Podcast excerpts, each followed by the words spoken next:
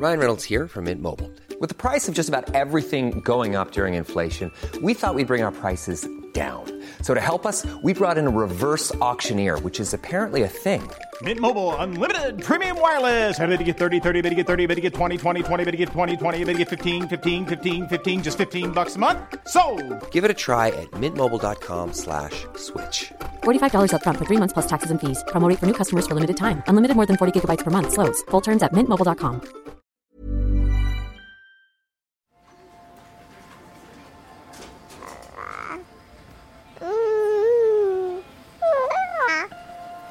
J'évite de passer des journées complètes avec mon fils parce que je sais que c'est fatigant pour moi. Et donc cette mobilité du quotidien m'a posé problème vraiment durant euh, euh, bah, les premières années et même encore aujourd'hui. Il faut aussi être soutenu. Comment laisser la place à quelqu'un d'autre sans perdre son rôle de mère?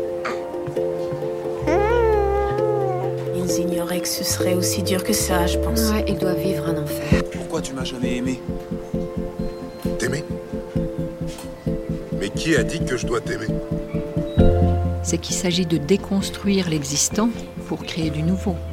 Et le nouveau, c'est la parentalité. Bienvenue dans mon cabinet. Je suis Mathilde Bouichou, psychologue clinicienne spécialisée en périnatalité. Je reçois, j'accompagne des femmes, des hommes, des futurs parents, des couples aussi, autour de toutes les questions euh, qu'ils peuvent se poser sur euh, leur parentalité, leur devenir parent. Euh, Ça peut aller lorsqu'ils s'interrogent sur leur désir d'enfant, aux difficultés qu'ils peuvent rencontrer pendant la grossesse, aux questions d'infertilité, au parcours de PMA, et puis aussi autour de toutes les questions éducatives qui peuvent se poser avec leurs enfants.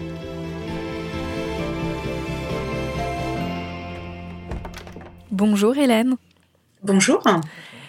Qu'est-ce qui vous amène aujourd'hui Hélène? Alors je viens aujourd'hui vous parler de ma parentalité et de mon handicap. Mhm. et plus particulièrement de ce qui a été voilà problématique pour moi euh, durant ma grossesse, durant les premiers mois de vie de mon fils, et qu'est-ce qui est encore aujourd'hui compliqué, compliqué avec mon petit garçon? Hmm. Du coup, Hélène, est-ce que vous pouvez nous expliquer euh, euh, la situation, voilà, le, le handicap? Qui vous touche Alors oui, j'ai été opérée euh, au niveau de mon dos. Donc c'est ce qu'on appelle une arthrodèse lombaire. Donc au niveau des vertèbres L4, L5, S1. Donc ça consiste à stabiliser voilà euh, quelques vertèbres entre elles. Et je garde en fait une fragilité euh, liée à cette opération. Donc je souffre quotidiennement de douleurs chroniques. Donc ça se manifeste par des douleurs euh, au niveau du dos.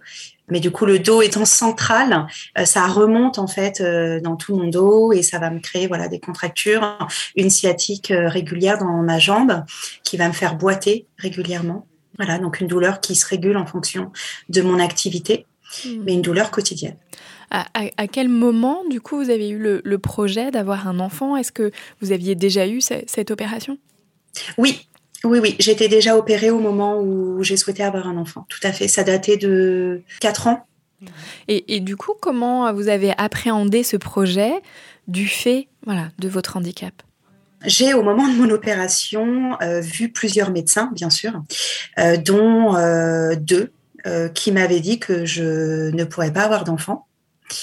Donc, j'en ai parlé à mon médecin euh, qui m'a suivi en, en rééducation, euh, qui pour lui, voilà, il n'y avait pas de contre-indication.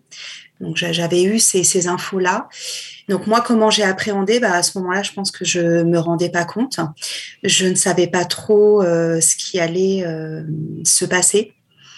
J'ai par contre été mise en arrêt maladie très vite, à trois mois de grossesse, puisque voilà le, le poids commençant à peser sur, sur mon corps, j'ai été arrêtée euh, euh, voilà, à trois mois de grossesse jusqu'à la fin. J'ai pas pu travailler.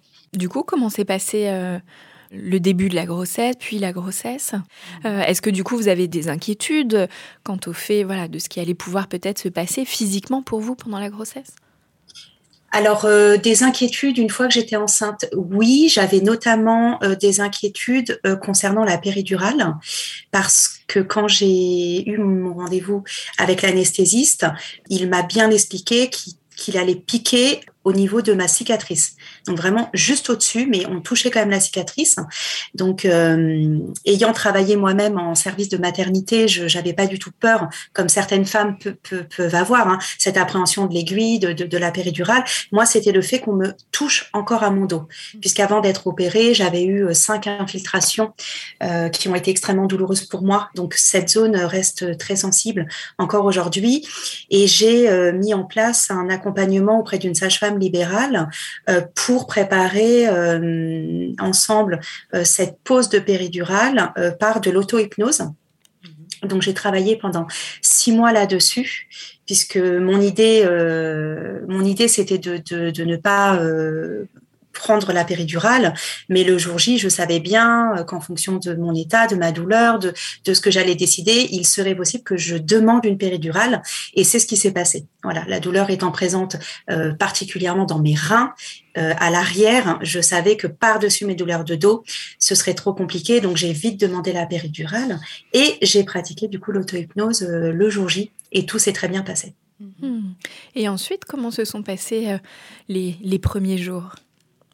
Alors les premiers jours très compliqués parce que j'ai eu un accouchement euh, très long au niveau de l'expulsion. Euh, mon fils a mis 45 minutes à sortir, ce qui est quand même long. Euh, donc un effort physique pour moi qui a été extrême et j'ai eu des répercussions sur sur mes douleurs qui ont duré un mois. Euh, jusqu'à ce que je vois en fait un ostéopathe et, que cette douleur diminue. Mais un mois où j'étais très très très très douloureuse, avec beaucoup de prises de médicaments. Et puis bah, mon petit bébé à voilà à nourrir euh, toutes les trois heures. Enfin voilà, le fait de me mettre assise me posait énormément de problèmes. Puis bah, on sait que quand le bébé vient, vient de boire, on doit rester un peu assis avec l'enfant. Donc euh, un premier mois très douloureux. Et après, ça allait mieux. Comment vous avez choisi de nourrir votre enfant? Alors, je n'ai pas pu allaiter puisque c'était contre-indiqué avec tous les médicaments que j'ai dû prendre euh, à la naissance, voilà, qui m'ont aidé hein, dans cette période euh, de douleur assez, euh, assez haute. Est-ce que vous aviez anticipé finalement le fait voilà, que ce postpartum, ce premier mois après la naissance de votre enfant, voilà, qui aurait ces douleurs aussi intenses, est-ce que c'est quelque chose que vous aviez imaginé? On en avait parlé avec mon mari, mais je pense vraiment qu'on était loin de s'imaginer à quel point ça serait si difficile. C'était déjà compliqué dans notre quotidien de couple, ce handicap, mais j'arrivais beaucoup plus à varier. Euh, je pouvais m'allonger deux heures si je le souhaitais en rentrant du travail, euh, ne pas manger avant une certaine heure. C'est complètement différent quand on devient parent et qu'une vie de famille s'installe. Mais ça, on l'a perçu euh, qu'une fois qu'on est devenu parent. Et du coup, avec les mois, quels ont été euh, les défis à relever, les, difficultés peut-être que vous avez rencontrées? Les difficultés euh, ont été au moment où mon fils a commencé à, grossir, à prendre du poids, parce que euh, le portage devenait compliqué. Euh, donc c'est à ce moment-là que ça que c'est devenu euh, plus complexe pour moi. Euh, j'avais un petit garçon qui qui avait besoin d'être beaucoup porté à la verticale. Voilà, je pense avec du recul, qui souffrait sûrement de de reflux parce que je n'arrivais pas à le poser. Donc beaucoup d'endormissement en porte-bébé, puisqu'à bras, c'était encore plus compliqué pour moi. Donc j'avais fait un atelier de portage. J'avais été accompagnée parce que j'avais des notions, mais j'avais eu vraiment ce besoin qu'on m'aide pour euh, nouer correctement au niveau physiologique. Euh, donc je le portais en porte-bébé, mais arrivé à 5-6 mois, euh, quand il a eu 5-6 mois, bah, il était trop lourd pour moi. Euh, donc j'avais envie d'abandonner cette façon de faire, mais il en avait besoin. Donc à ce moment-là, je me, suis questionnée sur comment répondre aux besoins de mon fils, tout en répondant à mes propres besoins qui étaient euh, bah, de ne plus pouvoir le porter. Donc j'ai à ce moment-là euh, fait beaucoup de recherches sur Internet. J'ai pas trouvé grand-chose et j'ai trouvé en fait un accompagnement du SAPPH, qui est donc un service d'accompagnement sur Paris qui m'a reçu et qui m'a donné des clés. Euh, la péricultrice m'a prêté une baignoire pour notamment en position assise, parce que la position debout était pour moi trop fatigante, surtout en fin de journée. On m'a prêté du matériel et on je me suis surtout sentie soutenue euh, lors de cet entretien. J'avais mis des choses en place à ce moment-là, mais très vite, voilà, j'ai quand même eu besoin de porter mon fils. De toute façon, même si je réglais cette problématique de sommeil, euh, il faut quand même le mettre dans la voiture, sortir la poussette. Euh, C'était un bébé qui ne marchait pas et même en marchant, j'ai continué à avoir des difficultés puisque bah, un enfant fatigue et donc cette mobilité du quotidien m'a posé problème vraiment durant euh, bah, les premières années même encore aujourd'hui. Oui, du coup, quand votre fils a, commencé à marcher, j'imagine de lui courir après, entre guillemets, voilà, c'est peut-être euh, compliqué, voire impossible pour vous? Oui, c'était impossible pour moi et quand il a eu un an, j'ai pris la décision. Je précise aussi oui que j'ai gardé mon fils durant les bah, presque jusqu'à ses trois ans, jusqu'à ce qu'il rentre à l'école. Et au bout d'un an, j'ai je fatiguais. Alors il faisait deux à trois siestes par jour, donc ça me permettait d'avoir du temps pour me reposer. Mais j'ai devancé en l'inscrivant à une halte garderie pour me permettre d'avoir deux matinées par semaine pour en fait me reposer et retrouver un équilibre dans ma vie de famille. Et ça nous a beaucoup aidé parce que euh, il a marché en plus euh, à 10 mois, il marchait déjà. Et euh, bah dans la rue, effectivement, hein, quand il se mettait à, à courir d'un coup, moi je je peux pas courir. Enfin, en tout cas, si je cours, il m'est arrivé de courir pour le rattraper, je me fais mal. donc je mettais en place des stratégies, c'est-à-dire que j'ai pris pendant très longtemps la poussette euh, en expliquant à mon fils que voilà, moi dans la rue, pour moi, c'est pas possible. Voilà, je, je ne peux pas euh, euh, le rattraper, c'est trop dangereux et que pour sa sécurité, je prends la poussette et qu'une fois arrivé dans un parc clôturé, il sortirait de la poussette et ça s'est très bien passé. Donc je mettais en place voilà des, stratégies comme ça où je prenais la voiture. Et après, en grandissant, il y avait une période où il prenait lui-même un, une poussette pour marcher. Donc en fait, ça le canalisait, il aimait bien. Donc ça se passait bien dans la rue. Donc euh, voilà, on mettait en place des, des techniques, des stratégies pour, euh, pour que ça convienne à tous les deux. Comment vous avez organisé les choses avec votre conjoint? On s'est beaucoup relayé dès le départ pour que je puisse avoir des temps de repos nécessaires pour moi. On s'est beaucoup relayé sur euh, une journée ou, ou, quand le soir il rentrait du travail. Je dirais on a beaucoup communiqué sur, euh, bah, sur cette situation c'est des choses qui ont évolué aussi dans le temps. Aujourd'hui, euh, j'évite de passer des journées complètes avec mon fils parce que je sais que c'est fatigant pour moi. Donc, je vais mettre en place, euh, on va dire, un, planning euh, qui va me convenir à moi pour que je sois pas trop fatiguée et donc que j'ai pas trop mal. Donc ça, c'est des choses où tous les deux on, on, en discute en avance. En fait, on devance quand même pas mal les choses.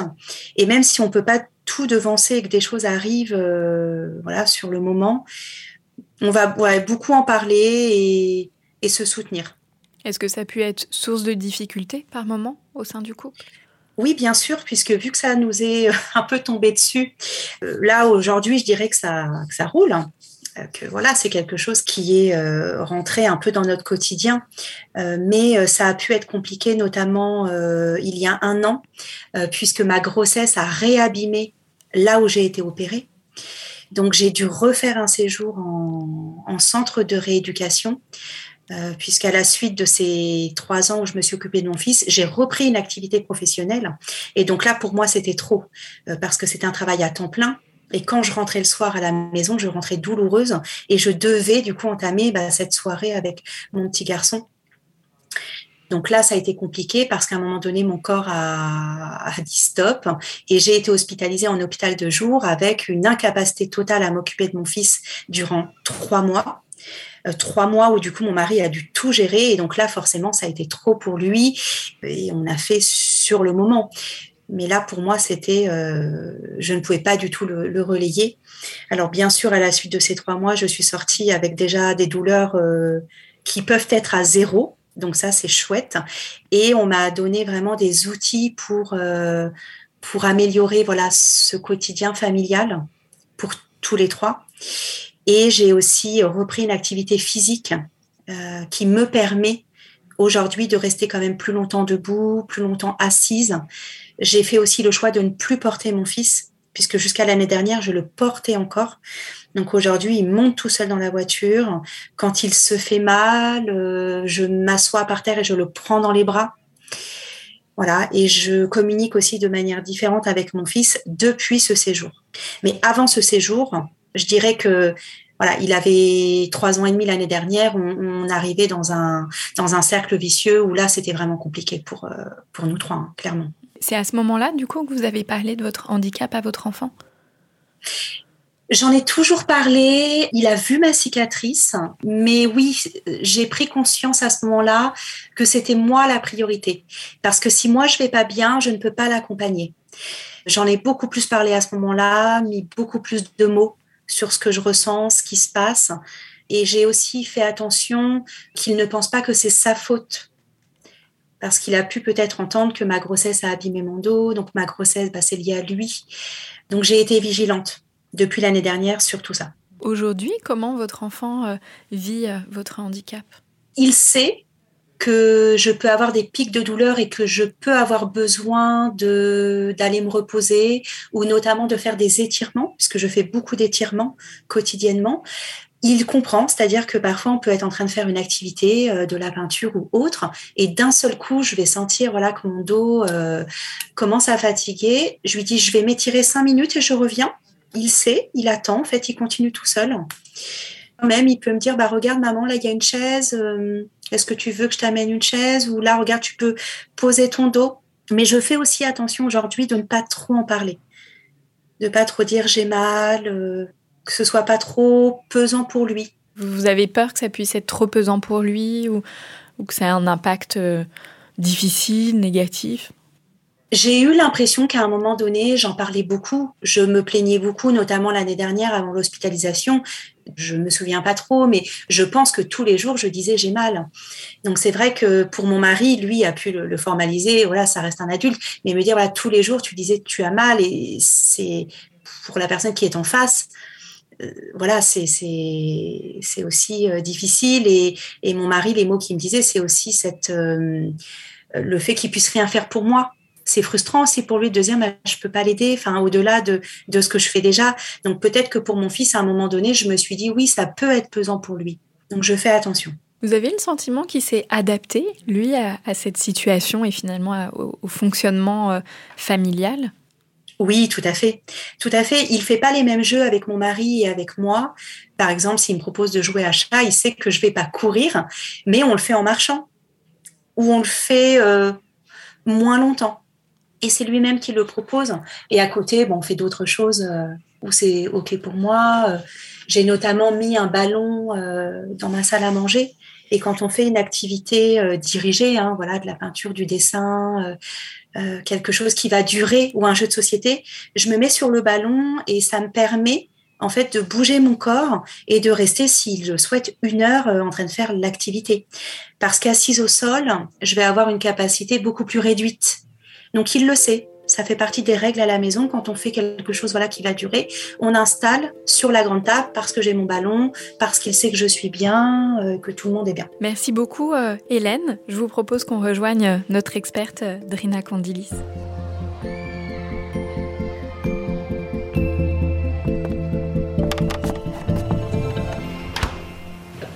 Bonjour, Drina Candilis. Bonjour. Vous êtes psychologue, psychanalyste. Vous avez enseigné pendant plus de 30 ans à l'université comme maître de conférences en psychopathologie et psychanalyse. Vous avez aussi créé un accueil spécifique de la parentalité chez les personnes en situation de handicap sensoriel et moteur, aux côtés euh, d'Edith Twell et Martine euh, Vermillard à l'Institut de puériculture de Paris. Vous êtes l'auteur de Rencontres avec Thierry Berry-Brazelton, publié aux éditions RS, Naître et après, du bébé à l'enfant, euh, aux éditions Gallimard, et d'un petit ouvrage aux éditions Yapakabi. Donc c'est sur le site qu'on trouve en accès libre et gratuit d'ailleurs sur Internet, sur Yapaka, intitulé Accompagner le parent porteur de handicap. Depuis de nombreuses années, les personnes porteuses d'un handicap euh, souhaitent devenir euh, parents, avoir accès à la parentalité. Cependant, cette question reste assez euh, marginale dans les politiques de santé, l'accès aux soins étant un véritable enjeu dans ces situations. Hmm. Être parent en situation de handicap implique de relever de nombreux défis qui vont varier en fonction du handicap lui-même. Quels sont les enjeux spécifiques pour les parents porteurs d'un handicap moteur, sensoriel? Quel est le vécu des parents et des difficultés auxquelles ils doivent faire face? Comment se faire aider, accompagner pour accueillir au mieux son enfant Autant de questions que nous allons aborder euh, avec vous, Drina. Tout d'abord, Drina, à peu près, est-ce que vous, connaissez combien de parents sont concernés à peu près en France euh, par une situation de handicap?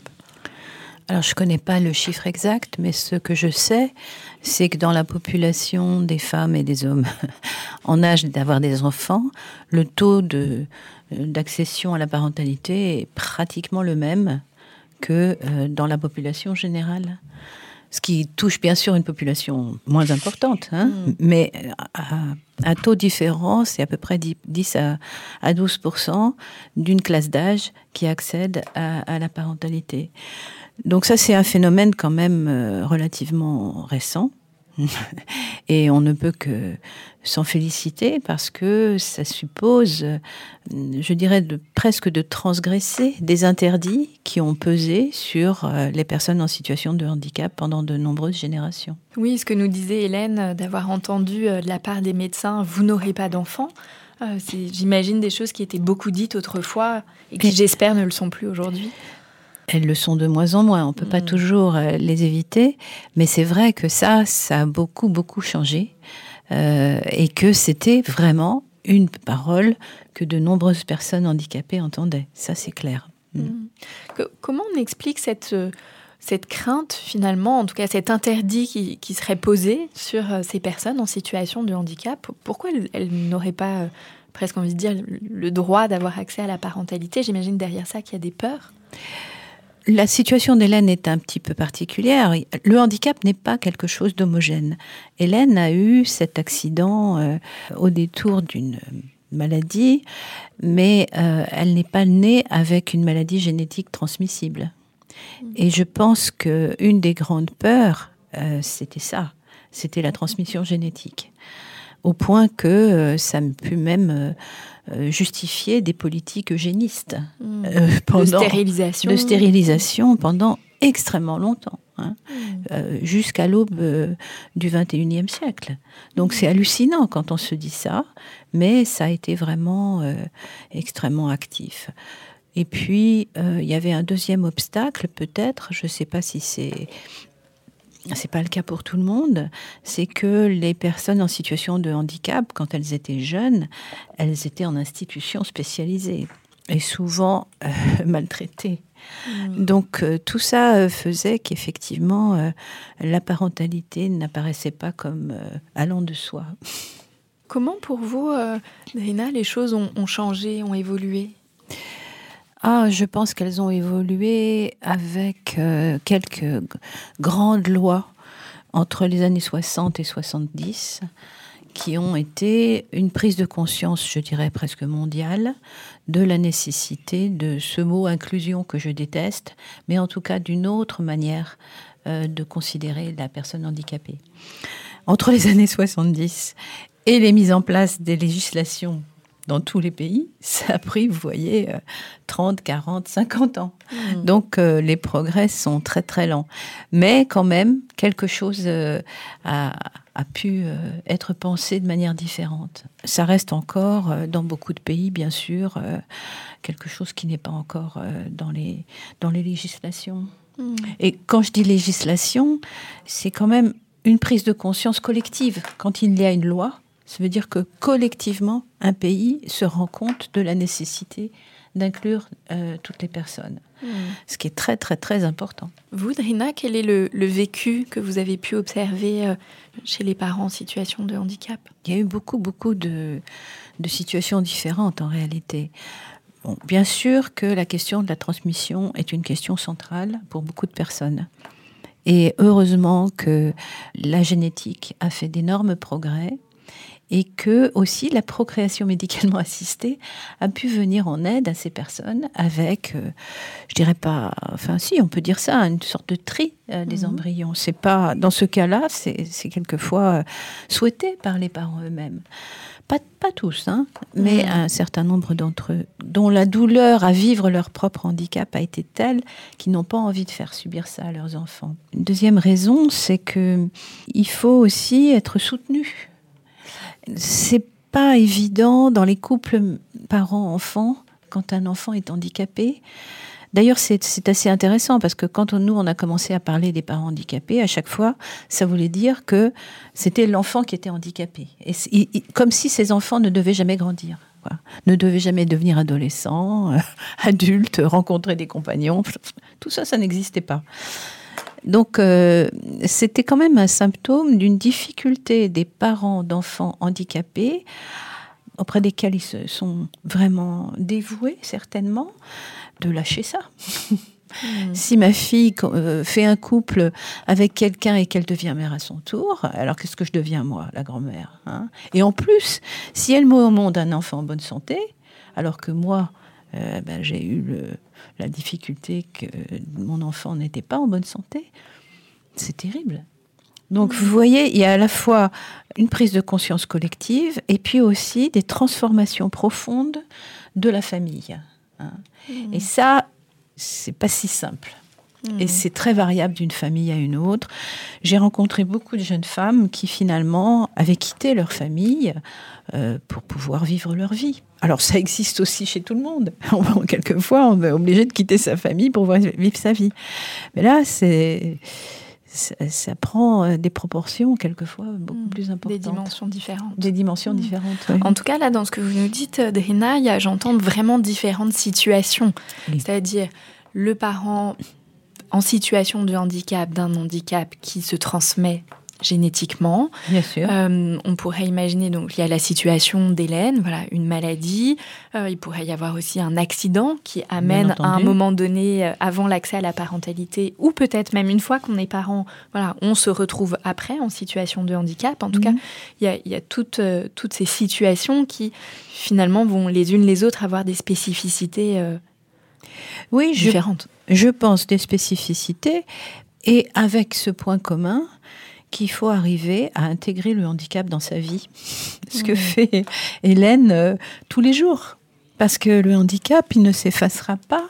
Il sera toujours là. Et en fonction de l'avancée dans la vie, il pose des questions nouvelles. Mmh. Euh, que ce soit, bah, bien sûr, euh, bon, pour Hélène, c'est pas le cas, mais l'adolescence, ou que ce soit la, rencontre d'un compagnon, ou que ce soit le fait de devenir parent, ou que ce soit le fait d'accepter que ses enfants s'en aillent. Enfin, mm. chose, situation que chacun, chacun, tous les parents vivent, que chacun vit, bien sûr. Mais là, il y a toujours cette dimension de, du handicap qui se rappelle à nous mm. comme une chose extérieure. Et euh, la grande difficulté, je pense, c'est d'arriver à l'intégrer en soi. Hmm. Je ne sais pas si c'est faisable d'ailleurs, pratiquement jusqu'au bout. Euh, il y a des limites à ça. Hmm. Oui, là vous nous dites bien qu'à chaque étape de vie, ça vient re-questionner, réactiver et hmm. poser de, nouvelles questions, amener de nouveaux défis, de nouveaux enjeux. Bien sûr. Euh, pour revenir à la situation du handicap euh, physique, euh, pour, vous, Drina, quelles sont euh, les particularités de ces situations? Alors, Hélène nous en a déjà parlé, déjà le, fait de porter, de pouvoir porter ou non son enfant. Voilà, aujourd'hui, on entend beaucoup parler de cette question du portage, de l'importance de porter, évidemment, de câliner, de cajoler, notamment dans, les tout premiers instants de, de la vie. Qu'est-ce qui se passe là pour les parents en situation de handicap physique? Oui, je crois que c'est une grande frustration mm. de ne pas pouvoir euh, porter, euh, comme l'a dit Hélène, très bien, vraiment. Euh, et puis aussi tenir dans la distance. je crois que cette fatigue, beaucoup de personnes en situation de handicap moteur le ressentent. Moi, je dirais aussi que euh, du point de vue de la fonction maternelle, le portage, euh, je me réfère à un psychanalyste anglais qui s'appelle Winnicott, mhm. le portage est une des fonctions centrales. portage d'abord dans le ventre et puis après le portage du bébé. C'est par le portage quand même que les liens se créent. Alors les mères, on n'a pas besoin de leur faire un, cours de psychanalyse de l'enfant là-dessus, elles le savent très bien, mais euh, c'est vraiment extrêmement difficile.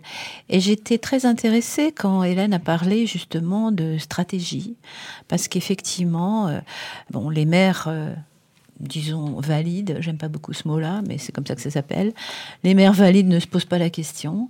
Euh, les mères avec un handicap, elles doivent se poser la question, d'avoir des stratégies, effectivement, qui les ménagent. Hmm. voilà. Hmm. Là va être tout l'enjeu, justement euh, dès la grossesse finalement d'anticiper, d'organiser, de se projeter dans la vie avec le bébé pour développer des stratégies? Alors ça, je pense que c'est tout à fait important et, euh, c'était une des raisons pour laquelle euh, on a fondé le SAPPH, qui heureusement maintenant se diffuse un peu en France. Et je crois que là, vraiment, l'anticipation, elle est vraie aussi pour toute femme. C'est-à-dire que pour que la naissance d'un enfant n'arrive pas comme un coup de tonnerre dans un ciel serein, bah, il faut au moins y avoir réfléchi. Et dans la situation du handicap, c'est plus que réfléchi, c'est aussi euh, stratégiquement, comme disait Hélène, avoir quelques possibilités d'aménagement. Dans le handicap euh, moteur, il y a aussi cette question de l'autonomie, de l'enfant qui grandit, qui euh, lui peut se mettre à marcher quand le parent bah, peut-être ne peut pas, Mhm. euh, soit pas marcher, soit pas courir. Euh, donc là, j'entends voilà la question de l'autonomie, de la sécurité. voilà.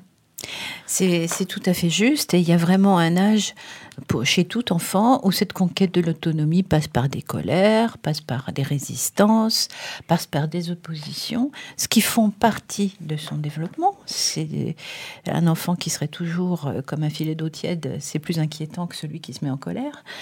Ces moments d'autonomie euh, constituent un temps de crise euh, à la fois pour euh, les parents euh, lambda et pour les parents handicapés peut-être encore plus. Alors vous parlez du handicap moteur, effectivement le bébé court et la mère peut pas courir derrière, ce qui est extrêmement énervant et frustrant. C'est encore plus peut-être sensible avec des handicaps visuels, où là vraiment euh, ça soulève une grande angoisse. hein. Donc là aussi, euh, euh, au SAPPH, on avait essayé, parce que Edith toi, il y avait une imagination sans borne. Alors, elle avait imaginé des, des grelots, des trucs comme ça, qu'on a laissé tomber parce que c'était absurde. Mais voilà, euh, dans les trucs, si vous voulez, on cherchait effectivement comment euh, euh, les mères pouvaient penser. En fait, c'est penser, penser cette autonomie. Une fois qu'on a pensé, on trouve peut-être quelquefois une solution. En tout cas, là, vous parlez de, de l'angoisse. Alors, j'entends à la fois l'angoisse pour le parent, comment je vais faire, comment je vais porter mon enfant, comment je vais faire si je ne peux pas le voir, si je ne peux pas l'entendre, pour les parents euh, sourds. Et j'imagine l'angoisse aussi peut-être de l'entourage. Mais comment il va faire ou elle va faire? Est-ce qu'elle est en capacité, peut-être, cette question du jugement, du regard des autres, est-ce que cette personne est en capacité finalement de devenir parent? C'est une question infinie parce qu'elle se pose euh, au niveau social et elle se pose au niveau familial, notamment avec euh, l'entourage familial, Mhm. qui peut avoir la tentation de rapter l'enfant. Et ça, je l'ai rencontré quelquefois.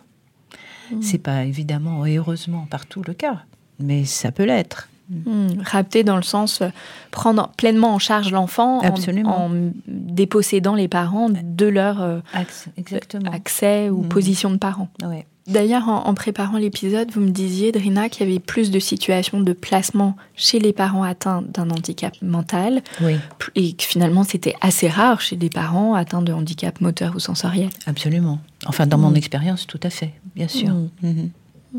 Et Hélène, cette question du jugement des autres, alors les autres, euh, la famille, et puis peut-être euh, plus largement la, la société, voilà, par rapport à vos capacités, est-ce que c'est quelque chose que vous avez pu euh, ressentir, percevoir? Oui, des personnes qui comprennent pas parce que ça ne se voit pas.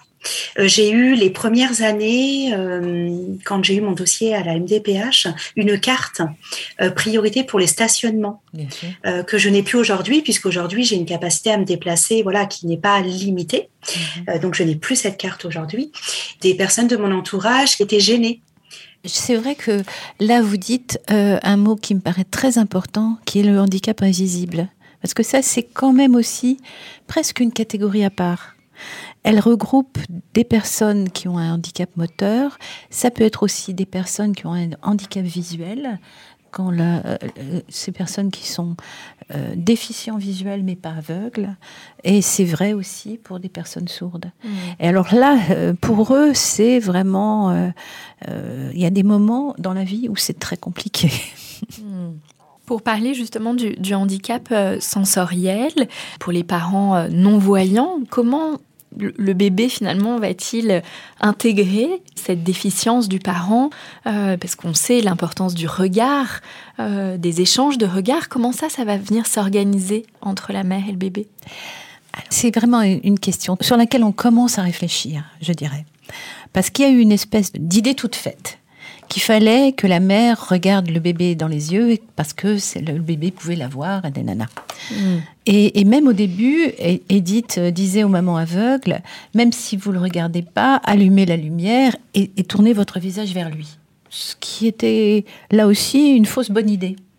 Parce qu'en fait, euh, les bébés s'accommodent extrêmement bien de, diverses situations le regard est une espèce de synthèse d'une sensorialité euh, complète hmm. de la peau, de, l'odeur, euh, du son, euh, éventuellement même de la proximité.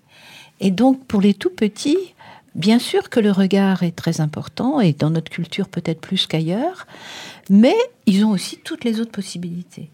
Et pour moi, ça a été vraiment un élément, je dirais presque théorique, tout à fait central de pouvoir penser que finalement les capacités multisensorielles des bébés étaient au service de leur adaptation. Et ça, c'est absolument formidable. Mmh.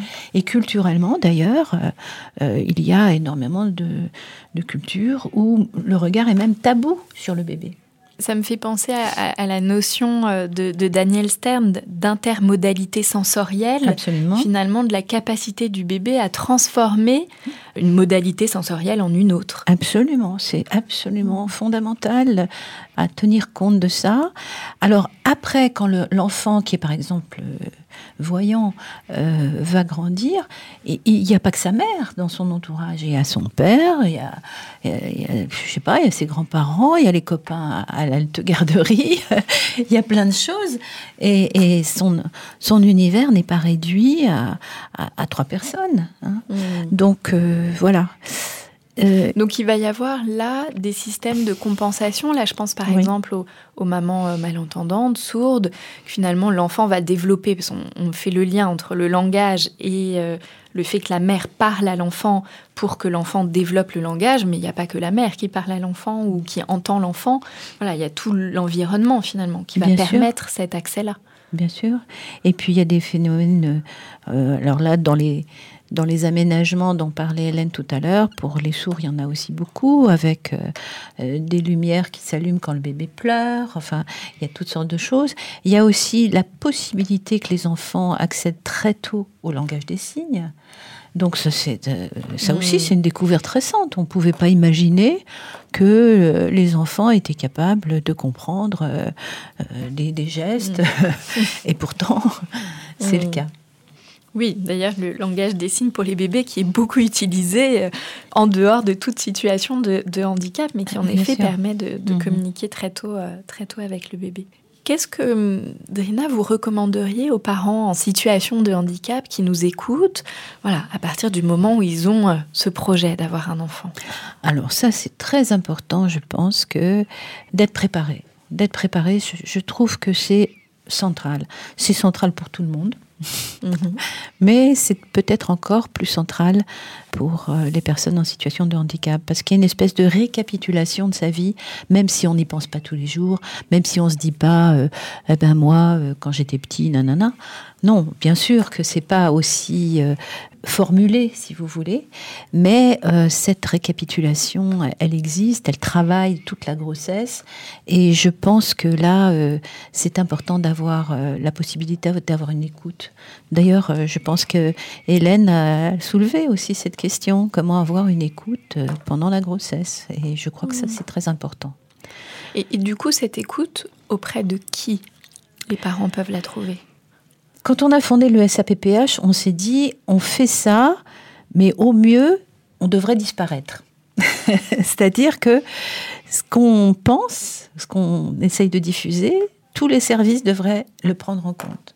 Hmm. Et par exemple, les maternités.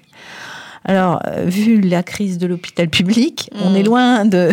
oui, et puis là, ça pose vraiment la question de la formation aussi de tous ces professionnels Absolument, de santé. bien sûr. Euh, de l'organisation des services, voilà. Ouais, c'est mm. sans fin. Mm. Ça passera pas par là. Ça peut passer par les PMI aussi, euh, une prise de conscience des PMI. Là aussi, c'est pas encore le cas, hein. c'est loin d'être le cas. Donc il y, a, y, a, toute une, une culture, je dirais, de cet accompagnement spécifique qu'on souhaite, qu'on avait euh, imaginé pouvoir diffuser. Alors, c'est bien mieux qu'il y a 15 ans, mais on a encore euh, un travail énorme à Mmh. faire. Et Hélène, est-ce que vous avez eu le sentiment dans la maternité où vous avez accouché, voilà, d'avoir été euh, accompagnée, écoutée, prise en charge, d'avoir eu euh, affaire à des professionnels qui étaient un peu informés sur euh, voilà, euh, cette question euh, de l'accompagnement d'un parent en situation de handicap Non, on m'en a pas du tout parlé. Pas du tout. Non, non, on a géré ma douleur. Les infirmières ont géré ma douleur. Mais sur euh, ce qui allait se passer à la maison, non. Et j'ai vraiment eu beaucoup de mal à trouver donc le, le que j'ai trouvé par moi-même. Mais quand mon fils avait déjà euh, 7 ou 8 mois. Mais parce que je suis aussi dans la profession et, et ça m'a aidé. De, voilà, cette structure, je l'ai trouvée aussi par des, des partenaires avec qui je travaille. Mais personne ne m'en a parlé. Personne. Et même le relais, si vous voulez, par les associations de personnes en situation de handicap, ce relais-là n'est pas encore euh, en place. Ça a été peut-être plus facile euh, pour les personnes euh, déficientes visuelles parce que Edith avait déjà travaillé à l'AVH et avait déjà été sollicitée. Qu'est-ce que l'AVH euh, L'association Valentin Oui. Et puis euh, tout ce qui est autour de l'INJA, l'Institut national des jeunes aveugles. Donc là, il y a vraiment tout un réseau qui est bon, qui, qui est pas idéal, mais qui, qui quand même fonctionne. Qui existe. Qui existe. mais pour, par exemple, euh, les personnes en situation de handicap moteur, il y a tellement de handicap moteur et tellement d'associations que c'est vrai que ces relais-là sont, sont très très difficiles à, à faire connaître. Mmh. Donc là, on en revient à cette difficulté d'accès aux soins, d'accès à des accompagnements euh, spécifiques, alors Bien vraiment, sûr. vous nous dites que c'est euh, essentiel dès le début de la Ouais. grossesse. Oui, oui. Et euh, par exemple, euh, le service du professeur Domergue à la Salpêtrière euh, s'est spécialisé euh, dans ces types d'accompagnement gynécologique et ils ont quand même une grande écoute au niveau d'accompagnement plus, plus psychologique, je dirais. Alors là, vous parlez de ce service, voilà, de pouvoir choisir une maternité. Alors, euh, en fonction de là où on habite, on n'a pas forcément beaucoup de choix. Non. Mais euh, Mm. voilà, pouvoir se renseigner, voilà, il y a des maternités voilà, qui sont peut-être un peu plus réfléchies, en tout cas, à ces questions. C'est encore très très lent. Ouais. Je ne veux pas critiquer, mais un service comme celui du professeur Domergue, euh, il reste encore euh, très très Mm. isolé. Et pourquoi ce service s'est développé? Parce qu'à la Salpêtrière, il y avait, il y a encore énormément de services de neurologie, de, de, de difficultés, enfin d'accompagnement de différentes maladies neurologiques. Et donc, lorsque les jeunes femmes témoignaient d'un- d'un- d'une envie, enfin d'un désir d'enfant, il y avait ce relais. Mm. Mais c'est pas vrai partout. Ouais, Donc, euh, c'est pas encore ça. Mm. Il y a encore beaucoup de choses, beaucoup de choses à faire. Oui. Comment le parent peut justement confronter à des équipes, des professionnels qui ne sont pas euh, informés? Comment il peut faire avec ça? Là, j'imagine à quel point de nombreux parents ont- se sont peut-être retrouvés dans la position presque d'éduquer ou d'informer. Absolument. Ça, je trouve que c'est une idée à diffuser parce que je trouve que c'est très important. Pendant très longtemps, j'entendais que lorsque quelqu'un en situation de handicap arrive dans un service et accompagné par euh, son conjoint ou par, euh, je sais pas, par, par quelqu'un, le personnel médical s'adresse au conjoint en disant elle veut ci, elle veut ça. Et ça, c'était une blessure, mais évidente. hein. C'était eux qui disaient, mais elle entend, c'est une personne, vous pouvez lui parler directement. Et ça, combien de témoignages on a eu comme ça? C'est fou. C'est fou de se dire que euh, vraiment, euh, toutes ces personnes euh, sont souvent tenues pour euh, ben, infantiles. On les infantilise, quoi. C'est- c'est absolument dingue. Ouais. Quelquefois, d'ailleurs, la défense peut prendre des aspects violents. Et alors, ça redouble le rejet. J'ai pu constater ça. Je, je connais des personnes qui ont de nombreux handicaps, qui se mettent en colère à chaque fois, et on leur dit mais qu'est-ce que qu'est-ce que c'est que cette emmerdeuse quoi hein Voilà. Donc c'est pas facile. Non non, c'est pas facile du tout. Mm. Trouver le, le bon dosage. Le bon dosage, oui. hein. Au retour à la maison, quelles sont... euh, euh, alors vous nous dites bien hein, qu'il y a encore beaucoup de choses à faire, mais les aides, les professionnels, là je pense peut-être à toutes ces questions de rééducation, d'ergothérapeute. Est-ce que, Hélène, vous, vous avez fait appel à un ergothérapeute pour aménager aussi l'environnement euh, domestique voilà, de la maison? Non, pas tout de suite après la, la naissance. J'ai eu euh, des séances d'ergothérapie euh, en centre de rééducation il y a seulement un an, où on a évoqué euh, la parentalité, puisqu'on prenait en compte en fait nos besoins, nos demandes par rapport à notre maison. Donc on était un petit groupe voilà de deux personnes qui venaient pour des douleurs chroniques et donc j'ai pu à ce moment-là poser mes questions et adapter mon quotidien. Mais ça date d'il y a 12 mois seulement. Vous voyez, je pense que c'est aussi, enfin, je- je- j'essaie toujours de, de voir ça au niveau plus général. Les professions d'ergothérapeute sont aussi très récentes. Je crois qu'ils sont très très intéressants et très importants justement sur ces aménagements, mais c'est encore récent. Euh, au niveau même euh, des pouvoirs publics, euh, on a beaucoup milité avec Edith Way pour que la PCH, c'est-à-dire la prestation compensatoire du handicap, puisse être accordée à des parents en tant que parents, c'est-à-dire par exemple avoir une aide en- d'une personne tous les jours qui soit prise en charge par cette PCH ou d'avoir euh, des aménagements de la maison qui soient pris en charge par la PCH ou un ordinateur qui soit pris en charge par la PCH. Enfin voilà, il y a une allocation adulte handicapé l'âge et puis, il y a une PCH qui est calculée en principe par les maisons départementales du handicap en fonction des besoins des familles. Mais c'est extrêmement récent. Ça doit dater de 2-3 ans, peut-être même pas partout d'ailleurs. Les maisons départementales du handicap sont euh, départementales, comme son nom l'indique. C'est pas le cas pour euh, Hélène, mais, j'ai connu des dames euh, vraiment très handicapées en fauteuil tétraplégiques euh, qui pouvaient avoir besoin vraiment d'une aide toute la journée pour les aider avec l'enfant, avec tous les problèmes que ça pose. Mais en tout cas, c'était nécessaire, c'était indispensable. Voilà. Donc là, oui, vous soulignez euh, les aides financières possibles, mais que c'est peut-être Oui. pas si simple euh, déjà de les connaître, d'y avoir accès, de pouvoir en bénéficier, et puis ensuite de mettre des, des aides, des relais en place euh, concrètement. Oui, et puis de les gérer. Par exemple, quand je dis, euh, euh, je pense à une maman en particulier qui, qui vraiment était très, très, très bloquée.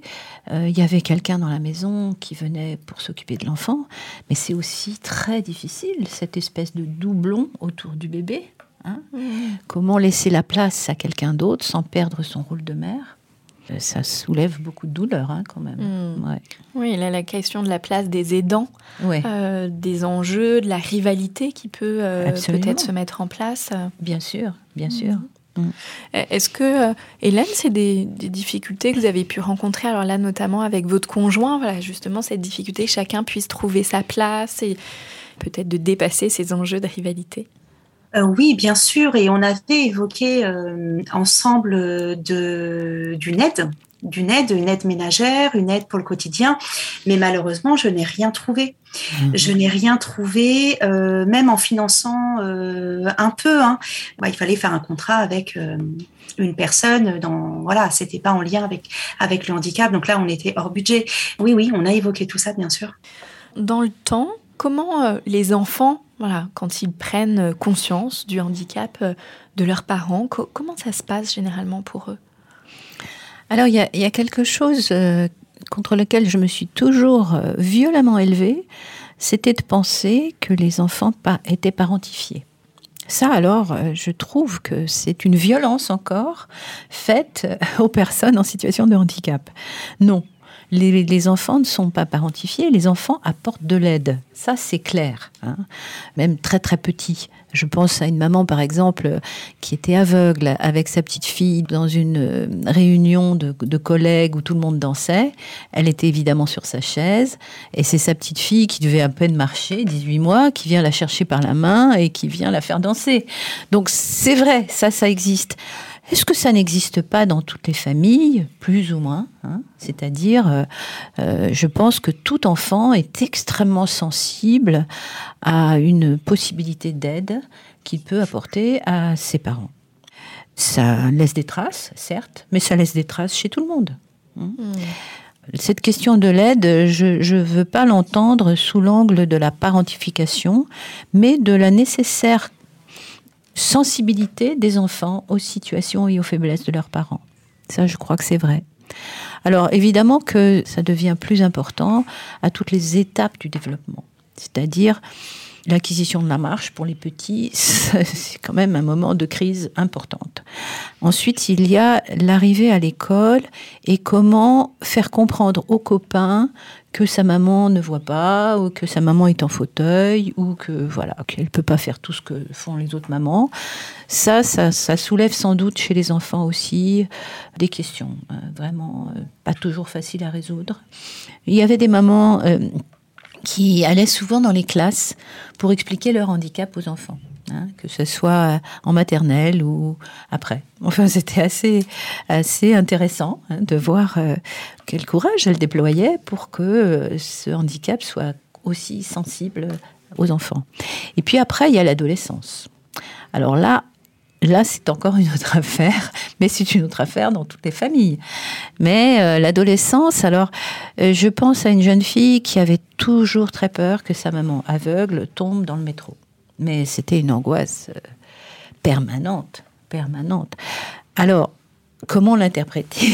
Bon, je crois que c'était aussi en fonction de son désir d'autonomie, euh, cette fois-ci plus importante, et le fait qu'il fallait bien lâcher cette mère dont elle s'était occupée depuis qu'elle était petite. Quand elle elle-même a eu un enfant, elle est venue au SBPH alors qu'elle n'avait pas de handicap. Elle a dû être très très soutenue et accepter que je crois que pour chaque, chaque étape de la vie, enfin je l'ai déjà dit un petit peu, mais du côté de l'enfant, ça se joue aussi.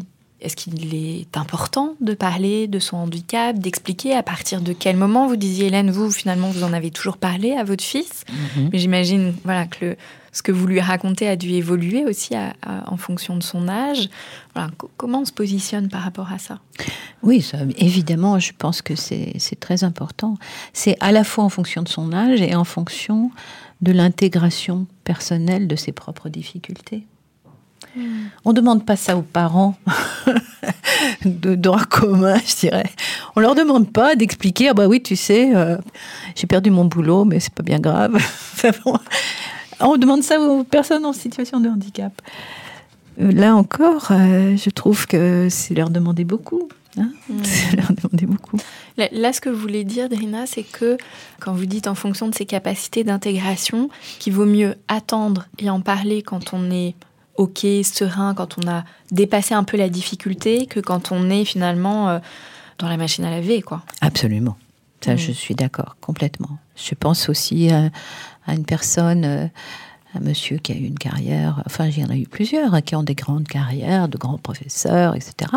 Mais ça n'empêche pas que, voilà, le handicap est là et, les enfants sont là et, et les discussions ne sont pas toujours simples globalement, dans ce que vous avez pu euh, observer, Drina, est-ce que les enfants vivent mal le handicap de leurs parents? En tout cas, j'entends qu'il peut y avoir cette crainte que ça puisse être douloureux pour l'enfant.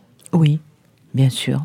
C'est douloureux, c'est douloureux, il faut l'admettre et l'aménager au mieux. Mais évidemment que c'est douloureux. Euh, vous savez, j'ai toujours en tête le fait qu'Albert Camus avait été éduqué par sa mère et son oncle, il était orphelin de père, qui étaient tous les deux sourds. Ça l'a pas empêché d'avoir le prix Nobel. Hmm. Je ne sais pas comment ils ont fait, d'ailleurs. Ça, je ne sais pas. Mais en tout cas, sans doute que le handicap met en évidence le fait que la tendresse et l'attention pour l'autre est le meilleur ferment de l'éducation. Hmm. Si euh, les personnes en situation de handicap ont ça, quelles que soient les douleurs, euh, quelque chose pourra germer chez l'enfant euh, d'une vitalité dont ils ont besoin. Voilà. Oui, et puis peut-être de toute façon, la vie est faite aussi de douleurs. Euh, Évidemment. C'en est une euh, parmi d'autres. Mais... Évidemment. Mhm. Donc c'est comment on apprend à faire avec, à les dépasser. Vous percevez ça chez votre enfant aujourd'hui, Hélène? Voilà, Que ça peut être compliqué par moment pour lui? J'ai pu le percevoir et je, peux effectivement me rendre compte que parfois ça peut être compliqué pour lui, bien hmm. sûr. Comment vous vivez ça dans ces moments-là? Bah, c'est quand même angoissant, c'est inquiétant. Et là, moi, dans ces cas-là, j'essaie de travailler sur moi en, en essayant de l'accompagner le, le mieux possible.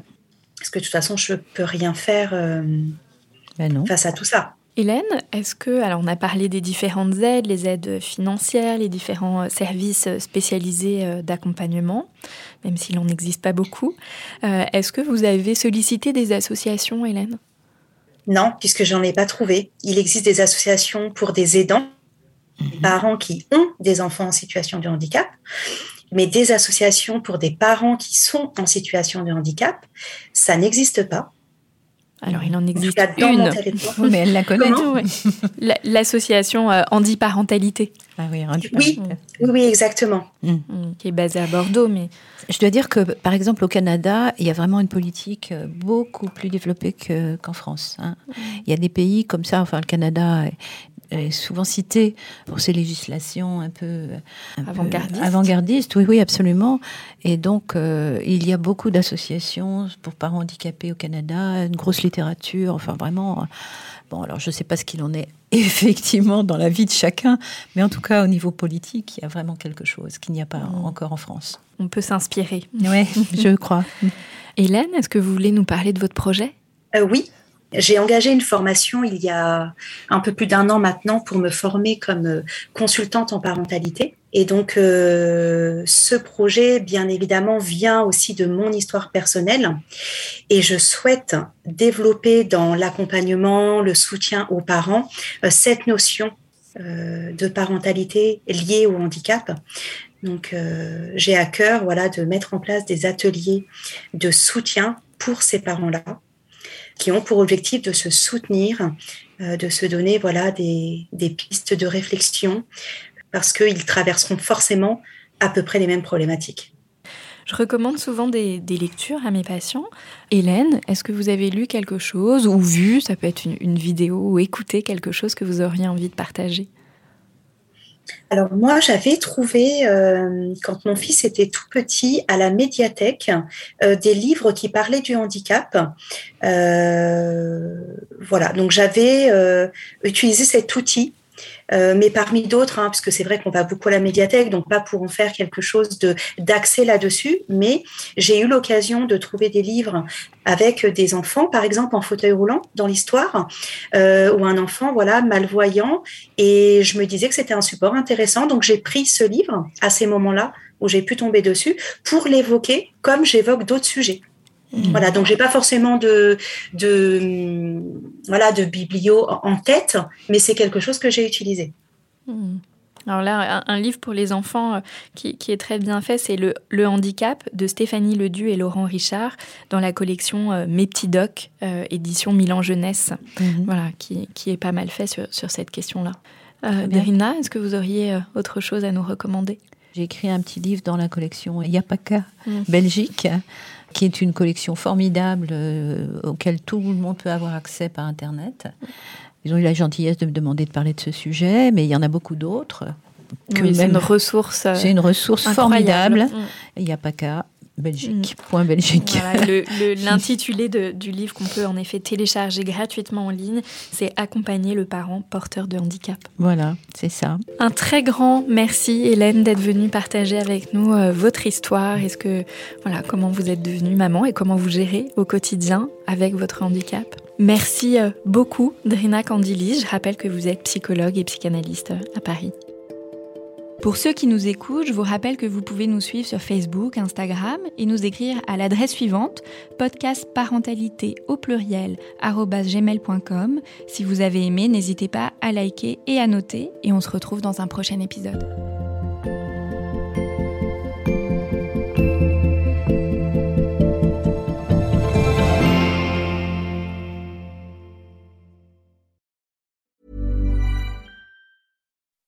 When you make decisions for your company, you look for the no brainers. If you have a lot of mailing to do, stamps.com is the ultimate no brainer. Use the stamps.com mobile app to mail everything you need to keep your business running with up to 89% off USPS and UPS. Make the same no brainer decision as over 1 million other businesses with stamps.com. Use code PROGRAM for a special offer. That's stamps.com code program.